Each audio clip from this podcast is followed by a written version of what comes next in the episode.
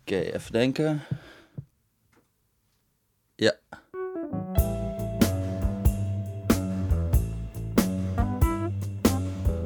Luisteraars. Welkom bij de Rudy en Freddy Show. Eh, we zijn deze keer voor het eerst in een echte, heuse, professionele studio in het diepe noorden van Amsterdam. Zeg maar eh, Winter is Coming Noord. Uh, er was een pleuris aan het rijden, maar daar zijn we dan. En, dat is echt onwaarschijnlijk ver weg. Echt Amsterdam-Noord. Dat is echt heel ver. maar goed, je moet er wat voor over hebben, zo'n podcast. En we gaan het ditmaal, ga ik het met mijn nog altijd zeer gewaardeerde co-auteur Rutger Bregman hebben over zijn laatste artikel. waarom de grootste uitkeringstrekkers aan de bovenkant zitten. En dat gaat eigenlijk over rentenieren of rent-seeking. Rutger, leg het even uit. Hoe zit het? Wat, waar heb je het over? Ja, het, is, het stuk gaat eigenlijk over een, een onderscheid tussen twee vormen van hoe je je geld kan verdienen. Dus ik zeg eigenlijk, je kan, op, je kan werken. En werken definieer ik dan als je maakt iets nieuws.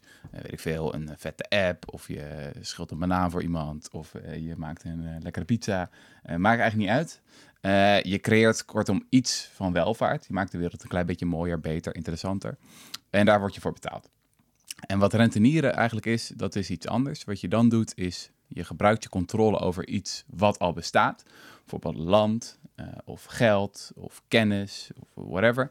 Uh, en dat gebruik je om een rente uit te trekken. Dus anderen moeten, moeten jou dan betalen om daar toegang toe te krijgen. dat is een beetje het onderscheid tussen werken en rentenieren. En de stelling die ik probeer te verdedigen in dat artikel is dat we steeds meer in de richting van een rentenieርseconomie gaan. Uh, en dat vooral die renteniers aan de top zitten. En dat je die eigenlijk ook zou kunnen zien als uitkeringstrekkers. Mhm. En dat is natuurlijk een beetje tegen het zere been van. En kan je, kan je daar één voorbeeld van geven? Gewoon... Ja, het allermakkelijkste voorbeeld is natuurlijk uh, de bankier. Dat is altijd een dankbaar voorbeeld. Um, dus de bankier gebruikt zijn controle over geld. Uh, eh, om rente te trekken. En eh, doet dat in heel veel opzichten op een manier dat er, dat er geen echte welvaart wordt gecreëerd. Dus iedereen weet natuurlijk dat de financiële sector nodig is om een economie beter te laten draaien. Weet je, want als er geld wordt uitgeleend aan bedrijven die daar iets nuttigs mee gaan doen, iets moois maken, dan helpt de bankier daar ook bij. Dan voegt hij echt iets toe. Ehm, alleen steeds grotere delen van onze financiële sector in de afgelopen 30 jaar zijn niet meer productief, maar puur speculatief geworden. Dus mm. er is ook best wel wat onderzoek inmiddels van het IMF en de Bank of International Settlements. Nou, dat zijn volgens mij geen linkse gekkies die daar zitten.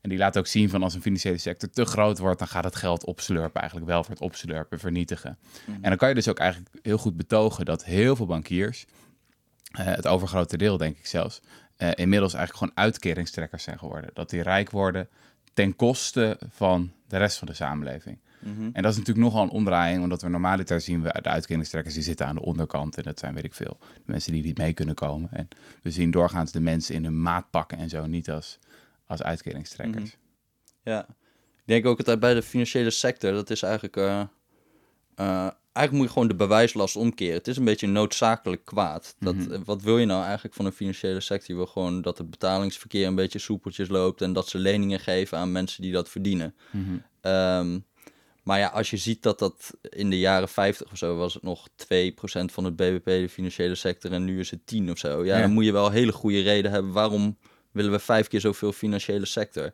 Wat doe je dan eigenlijk? Wat, uh, wat voeg je dan eigenlijk toe? Ja, precies. En als dat, uh, als dat volstrekt onduidelijk is eigenlijk. Want wie zegt nou ooit van ik wil meer bankaire diensten of zo? Je wil eigenlijk zo min mogelijk ermee te maken hebben.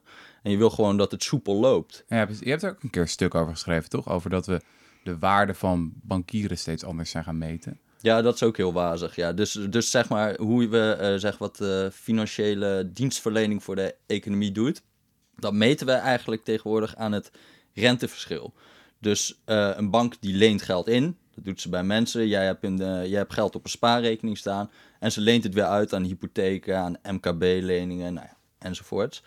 En wat, we, wat eigenlijk statistici zijn gaan doen, is omdat het heel moeilijk is te zeggen wat een bank nu eigenlijk toevoegt. Um, is gewoon te gaan kijken wat is dat verschil tussen die twee. Tussen de rente waarvoor ze inlenen en waarvoor ze het uitlenen. En dat is de toegevoegde waarde van de financiële sector. Ja, dus hoe harder een bankier renteneert, hoe meer risico die neemt eigenlijk, hoe meer die harder die speculeert, hoe productiever die is volgens onze economische definities. Ja, inmiddels wel, ja, ja. En vroeger was dat niet altijd zo. Hadden we hele andere definities, waardoor het in sommige landen, want iedereen had zijn eigen definitie, maar in Frankrijk en zo, leek het zelfs alsof de financiële sector waarde onttrok aan de economie. Vroeger, Eh, volgens de oude definitie. Ja, volgens de oude, hun oude definities. Maar nu is dat internationaal gecoördineerd en nu gebruikt iedereen deze definitie. Hm. Hoewel daar dus nu ook wel weer veranderingen in aan het komen is, omdat het rare tijdens de financiële crisis was. Juist op het punt dat de hele financiële sector in elkaar donderde, besloten de centrale banken de rentes te verlagen. Waardoor de prijs waarvoor banken inleenden in één keer veel lager werd. Dus juist op het punt dat alles in elkaar donderde, was de contributie aan de BBP het grootst van banken. Ja, ja, dus op het moment dat het hardst werd gerenteneerd, de risico's het grootst waren, leek het volgens onze economische definities van het BBP en economische groei alsof de bankiers meer welvaart aan het creëren waren dan ooit. Ja, en dat is, dat, kijk, dat is wel ook zo absurd dat mensen ook wel zeggen van... oh, misschien moeten we hier toch nog eens even naar kijken of dit wel eh, eh, de bedoeling is. Ja, precies. Nee, dus daar- daarom dacht ik ook van dit is eigenlijk wel het, het beste voorbeeld van... ho- Hoewel je de scheiding natuurlijk niet helemaal absoluut kan maken. Ik bedoel, nogmaals, je moet erkennen dat een land zonder financiële sector, dat, dat, dat gaat niet werken. Je Mhm. hebt het nodig. Eh, maar je kan denk ik wel echt heel goed betogen dat grote delen inmiddels overbodig zijn geworden en welvaart onttrekken aan onze economie. En inderdaad, dat in de jaren 50, 60, toen waren we zeer innovatief, er waren heel veel grote uitvindingen, economieën groeiden heel snel. En dat deden we inderdaad met een financiële sector die heel klein was. Ja, maar daar zit ook denk ik een beetje de crux van jouw verhaal. eh, wat ook wel lastig is, want ik heb hier ook heel veel over nagedacht. Ehm, van wanneer voegt iemand nou waarde toe en wanneer niet? En hoe wil je dat een beetje objectief maken zonder dat het is van ik, Rutger Bregman, vind dit niet leuk wat jullie doen en daarom eh, zeg ik dat jullie renteniers zijn. Kijk, in de economische theorie hebben ze een hele makkelijke oplossing. Ze zeggen gewoon wij economen gaan hier niet over. We kijken gewoon wat mensen zelf willen kopen. Of we kijken wat ze kopen en dan blijkbaar zijn dat hun voorkeuren. En wij gaan daar verder niet over. Dat is, dat is gewoon, zij drukken hun waarde uit door wat ze kopen. Ja, precies. Maar ja, dat is ook natuurlijk al heel snel heel erg dat je denkt van ja, dat krijg je ook absurde uitkomsten uit. En wat economen dan doen, is ze doen alsof er niet zoiets bestaat als macht in de wereld. Ja, En in, we leven natuurlijk in een wereld waarin je gedwongen bent allerlei dingen af te nemen, te kopen, rente Ja. betalen aan, je, aan grondbezitters, aan, aan bankiers om mee te kunnen doen eh, in de samenleving zoals ze die nu hebben. Ehm, dus ja dat- maar dat- daar, kijk, daar, het, het, het enge is waar je de grens gaat trekken. Bijvoorbeeld, je ziet ook dingen die op een bepaalde schappositie in de supermarkt eh, liggen. Die ga je eerder kopen dan iets anders. Bijvoorbeeld Ja. Coca-Cola hangt altijd goed op de, in de schappen. Dus dat ga je eerder kopen. Maar zijn dat dan ook renteniers? Nee, precies. Daar is de grens ook, ook lastig. Bijvoorbeeld, neem bijvoorbeeld de marketingsector. Ehm er is best wel wat onderzoek dat laat zien dat ehm, als de reclame-industrie groeit, dat dat de economie als geheel niet beter maakt. Het is een beetje een nulsomspel. Dus de een gaat iets betere reclame maken, dan gaat één bedrijf het beter doen, maar het andere bedrijf gaat het weer slechter doen. Uiteindelijk, als, als geheel, zijn we dan niet rijker geworden. Dus je zou kunnen zeggen, er is welvaart eerder ontrokken dan iets nieuws gecreëerd. Maar ja, voor een deel kan je ook zeggen van ja, maar leuke reclames, een beetje beter design, eh, betere vormgeving maakt de wereld ook mooier. En voor een deel moet je ook gewoon goed communiceren met je klant, anders komen ze er nooit achter dat een interessant nieuw product bestaat. Dus het is ook evident dat een deel van de reclame-industrie nuttig is. Maar je kan inderdaad heel lastig zeggen waar dan precies het punt is waar het renteniers wordt of, of meer parasitair. En daarom probeer ik meer te betogen in het stuk van dat het een glijdende schaal is of een spectrum, zou je kunnen zeggen. En dat we ja, steeds meer in de verkeerde kant aan het bewegen zijn. Dat steeds grotere delen van onze economie ehm, ja, meer een renteniersachtige economie aan het worden zijn. Ja, maar zelfs als het een spectrum is, moet je dus wel zeg maar, een beetje kunnen zeggen wanneer het om rentenier gaat en wanneer niet. En ik merkte in de reacties op dat stuk, eh, merk je bijvoorbeeld, nou, bij erfenis of zo willen we het allemaal nog wel accepteren. Mhm. Iemand gaat dood, Paris Hilton krijgt zomaar een paar miljard en daar heeft ze eigenlijk niks voor hoeven te doen. Ja, dat is een evident, zeg maar, heeft dat weinig met eh, merites te maken. Niet dat, jij, niet dat Paris daar hard voor heeft gewerkt of zo, ze is gewoon een Hilton. Maar jij zegt op een gegeven moment in dat stuk ook, ja, Facebook en Google, daar kan je ook van afvragen, zijn dat niet eigenlijk renteniers? En dan zeggen een heleboel mensen, ja, Facebook en Google, ik gebruik dat echt met eh, liefde. Ik vind dat een heel waardevol product. Mhm. Dus eh, hoe kom je daarbij, eh, Rutger Bregman? Nou, dat is natuurlijk ook het geniale aan die bedrijven. Dat ze, ehm, ze st- staan helemaal toonbeelden van innovatie in onze tijd. Weet je, als we denken aan de grote technologische sprongen, dan denk je heel snel aan deze bedrijven, Uber, Airbnb, et cetera.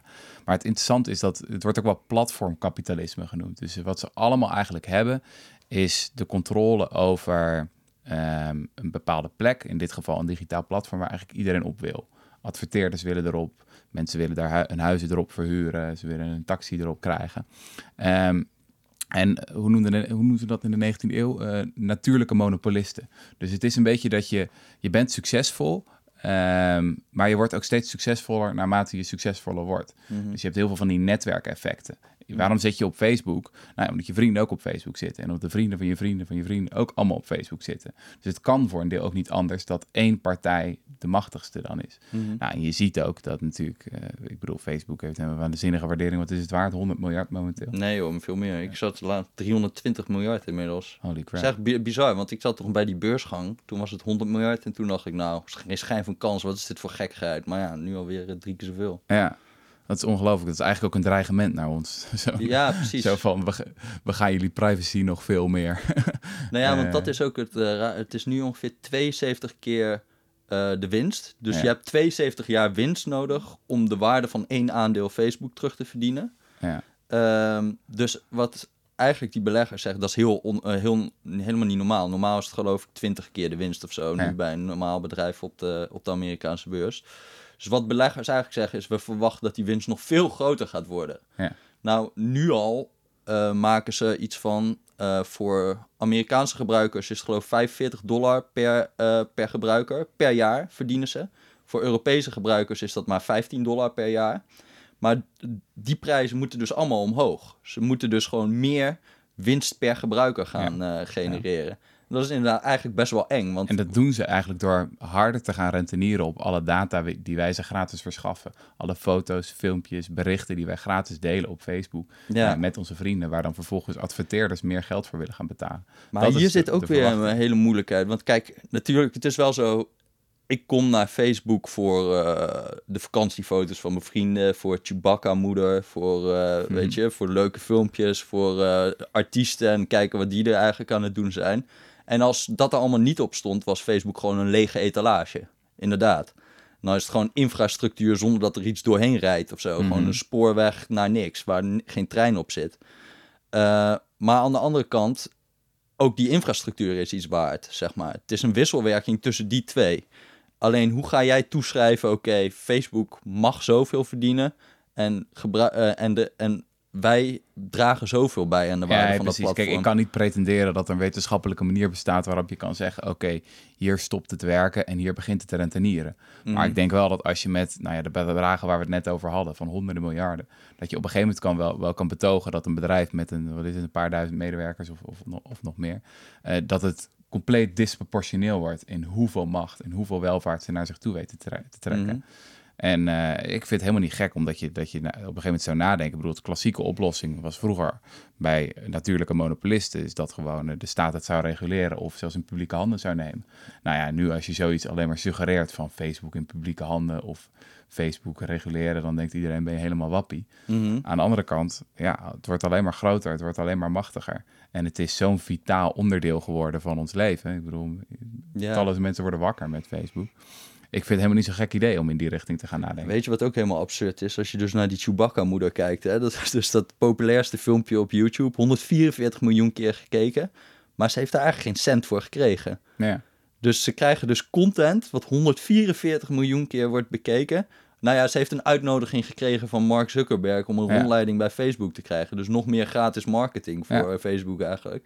Maar eigenlijk is dat Nee, maar luister ook, ook, die podcast van onze zeer gewaardeerde collega Ernst-Jan Fout met Alexander Klupping. Uh, dat gaat over Facebook maakt alles kapot en zuigt alles op. Alle uitgevers moeten eigenlijk gratis content gaan leveren aan het Facebook-platform. En ze ontkomen er niet aan, want als ze een beetje populair willen worden, als ze kijkers, luisteraars, whatever willen, dan mhm. moeten ze gewoon naar de pijpen dansen van Mark Zuckerberg. En laten ze bijvoorbeeld het algoritme veranderd van Facebook, waardoor uh, er meer berichten van vrienden in je timeline komen en minder van uitgevers. Nou, dat is gewoon echt Iedereen krijgt een halve hartverzakking in de uitgeverswereld. Mhm. Dus je ziet gewoon dat steeds meer... Het, het doet een beetje feodaal denken. Dus je hebt gewoon, uh, zeg maar, vroeger had je dan de landheer of de koning... en die, die uh, leende dan uh, zijn land uit en iedereen moest dan rente betalen daaraan. het is nu een, een veel ingewikkelder model, maar het, het, het, lijkt er nog wel op dat je gewoon digitale heerschappen hebt waar we allemaal rente voor moeten betalen. Mhm. Direct of indirect. Hey, en denk jij eigenlijk dat het mogelijk is om een soort renteniersvrije economie te maken? Dus, dus kunnen we er ooit van afkomen? Dus jij zegt, Mhm. eh, je, hebt een, je hebt de verplaatsers eigenlijk. Mhm. Mensen die gewoon geld alleen maar verplaatsen. Die gewoon nemen wat al bestaat en daar eh, gebruik maken van die controle om gewoon geld af te nemen van mensen die echt iets nieuws maken. Dus kunnen we iets hebben waar een, een economie hebben waarin iedereen alleen maar geld verdient met iets nieuws maken?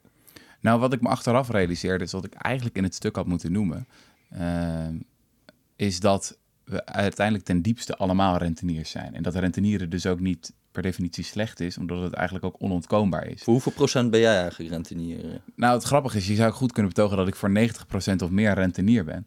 Een tijdje geleden, een tijdje geleden interviewde ik Philip van Parijs nog. Hè? Daar hadden we het ook in onze eerste podcast over. En die zei van, nou ja, bedenk zelf. Ik bedoel, het grootste deel van je welvaart komt uiteindelijk van de instituties die al zijn geschapen, de taal die er al is, de normen en waarden die eerdere generaties hebben meegegeven, de technologieën, alle gebouwen die er al zijn. Ik bedoel, er is zoveel al gemaakt en gebouwd en gedaan voor jou door eerdere generaties. En daar rentenier je allemaal op. En dat was zijn argument dan ook om een basisinkomen in te voeren. Van geef dan iedereen ook, eh, of deel die gift dan eerlijk uit het verleden. Ehm, nou, dan heb je ook nog eens dat Nederland, ik heb een Nederlands paspoort. Nou, dat is een waanzinnige vorm van rentenieren. 60% van je inkomen is afhankelijk van het land waar je het geluk had om in geboren te worden. Mhm. Eh, en wij zeggen gewoon eigenlijk, als je dat Nederlands paspoort niet hebt, nou, kom je niet in of wordt het heel moeilijk. En kan je niet op onze zeer lucratieve arbeidsmarkt aan de gang. Nou, ik kan dat wel. Dat is gewoon keihard rentenieren eigenlijk al. Mhm. Ehm, dus ja, voor een deel, juist omdat we zo rijk zijn, omdat we zo welvarend zijn geworden in de afgelopen twee eeuwen, ehm, is het onvermijdelijk dat, dat er heel hard gerentenierd wordt. Mhm. Ehm, maar goed, daarom, daarom ehm, moet je denk ik het ook over dit probleem nadenken als een schaal, zeg maar. En, en hoe wil je de rentes precies verdelen? Want dat de rentes er zijn, dat is onvermijdelijk.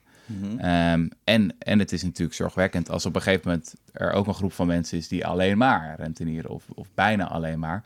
Of nog erger, dat ze rentenieren en tegelijkertijd de wereld een beetje lelijker maken. Mhm. Dus de risico's bijvoorbeeld vergroten, wat je voor grote delen van de financiële sector ziet. Of geld verdienen aan dingen die alleen maar milieuvervuilend zijn, of eh, op een andere manier de wereld schade berokkenen. Mhm. Ja, het probleem is natuurlijk wel als jij zegt 90% is rentenieren. Kijk, ehm dat, maar dat ik- is wel in een filosofisch, meer filosofisch mondiaal opzicht. Als je ja, meer het is niet alleen op Nederland natuurlijk.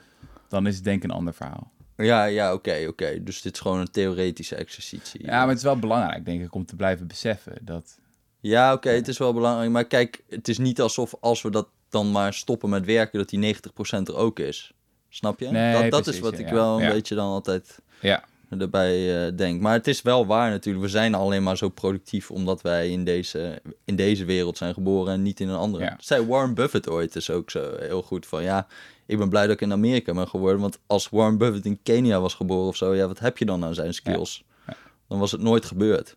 Ja, en er was ook één lezer die terecht opmerkte van zelfs de vuilnisman, die heeft nog een vuilniswagen nodig. En die voegt volgens zijn werk toe aan dat kapitaal, dat stukje vuilniswagen. Wat een te- stuk technologie is natuurlijk.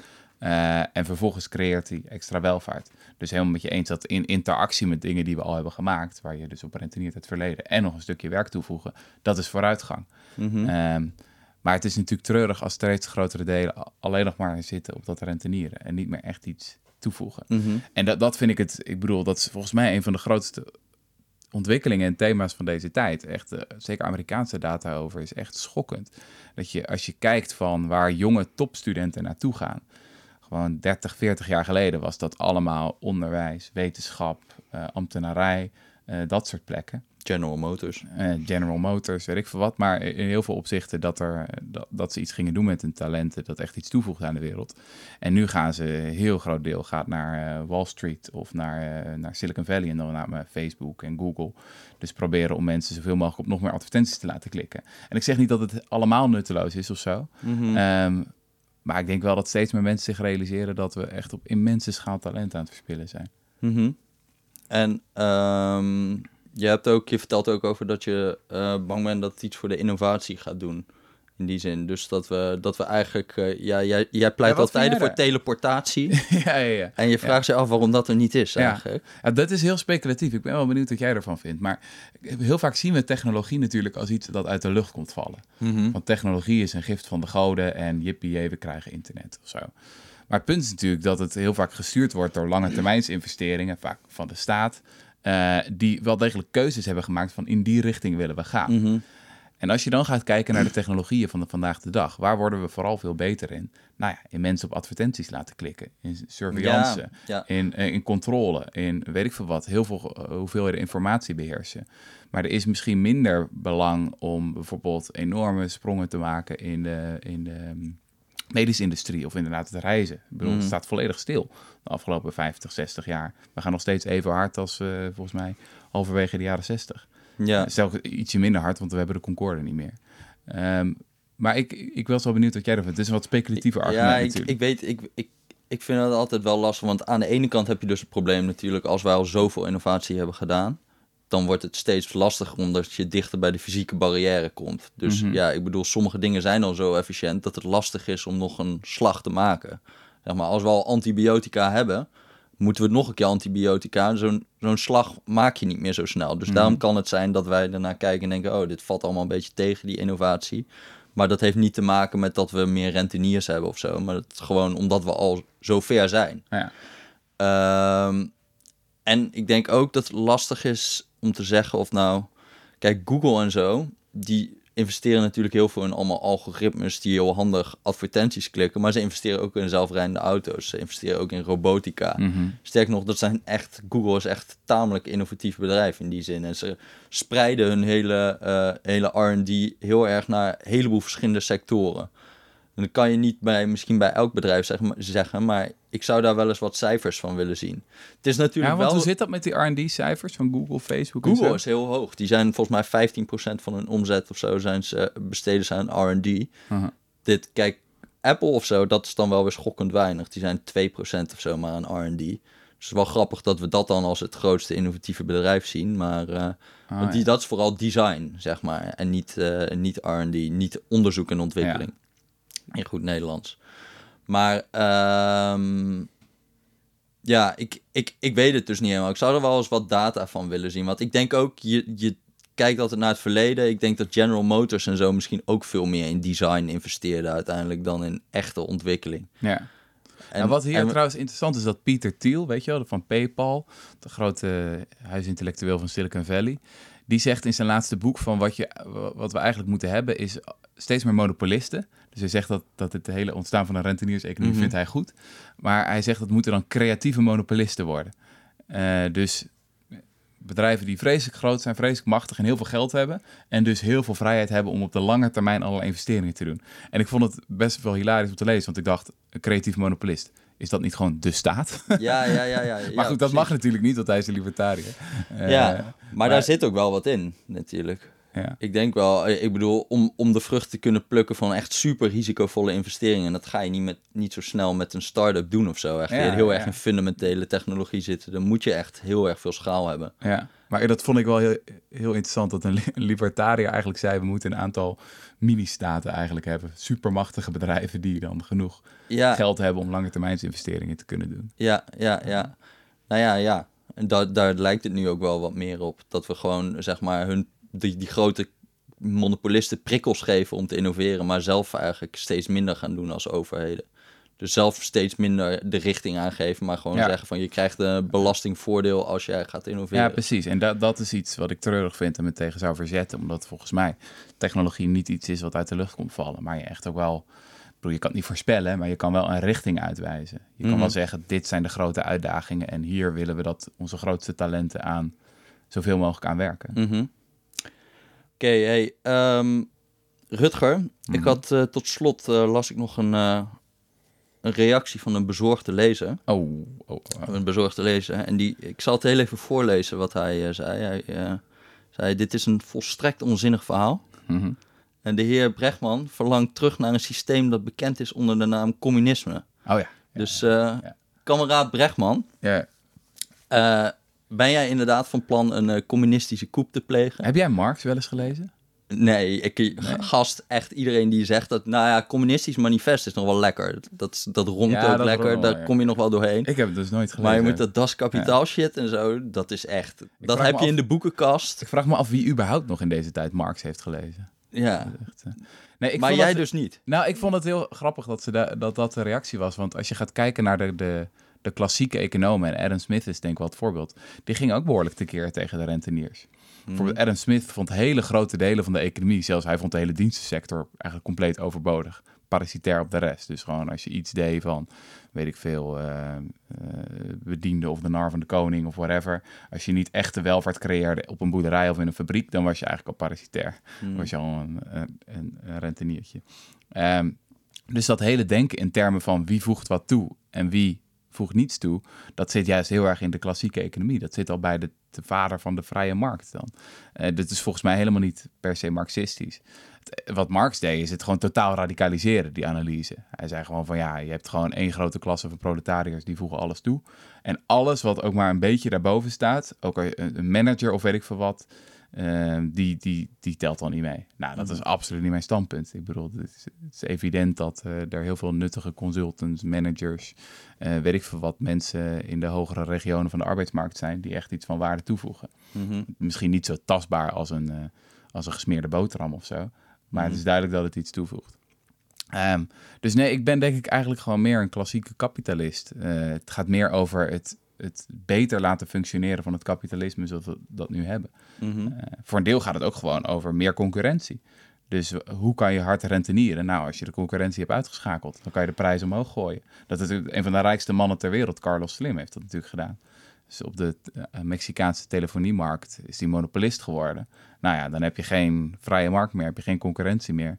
Nou ja, dan kan je dus heel rijk worden. En dat is precies ook wat je ziet op heel veel plekken in de Nederlandse publieke sector. Weet je, woningbouwcorporaties, van die scholenreuzen.